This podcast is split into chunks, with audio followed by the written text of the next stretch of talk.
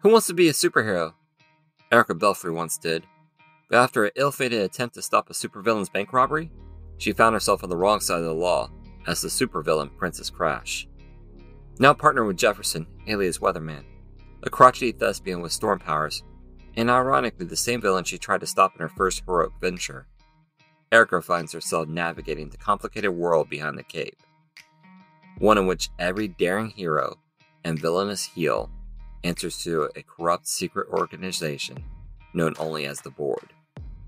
Forced to battle heroes in orchestrated public bouts known as capers, Erica for a while enjoyed her new adventures as a pretend villain.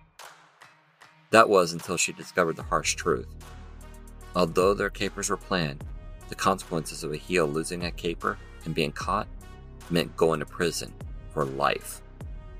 Now caught as pawns in the schemes of the true enemies who control the battleground, Erica and Jefferson recognize the dangers they face.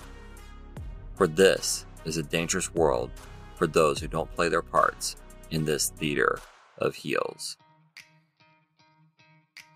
Support me on Patreon. Hey everyone, this is Christopher Chancy, creator of Theater of Heels. If you enjoyed this podcast, please feel free to check out this and my other projects on my website, christopherchancy.com. If you're interested in supporting my work, please take a look at my Patreon at patreon.com slash Christopher Chancy. Thank you for the moment of your time, and now I present you with our story.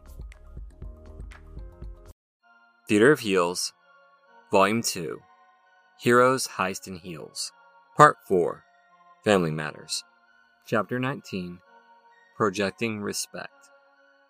Mr. Stewart, it is a pleasure to see you again. Jefferson grimaced as the crone-like secretary leered at him from behind the counter. Jefferson straightened up and met her cruel gaze with eyes made of steel. Ah, yes. I wish I could say the feeling was mutual. At this, the old secretary cackled. you never fail to disappoint. Why don't you go back to your meeting room before you do something that you might regret? And I get to have a little fun. Lightning flashed in Jefferson's eyes as he said through gritted teeth. Fine.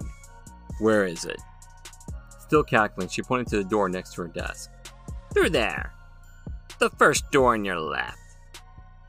Jefferson figuratively stormed for the door, with Erica close in his wake. She nervously glanced between them as they passed through the door's threshold. The old secretary gave her a little wave with a leer. This full episode of Theater of Heels will be available this upcoming Thursday at 7 a.m. Eastern Standard Time. See you then for the adventure.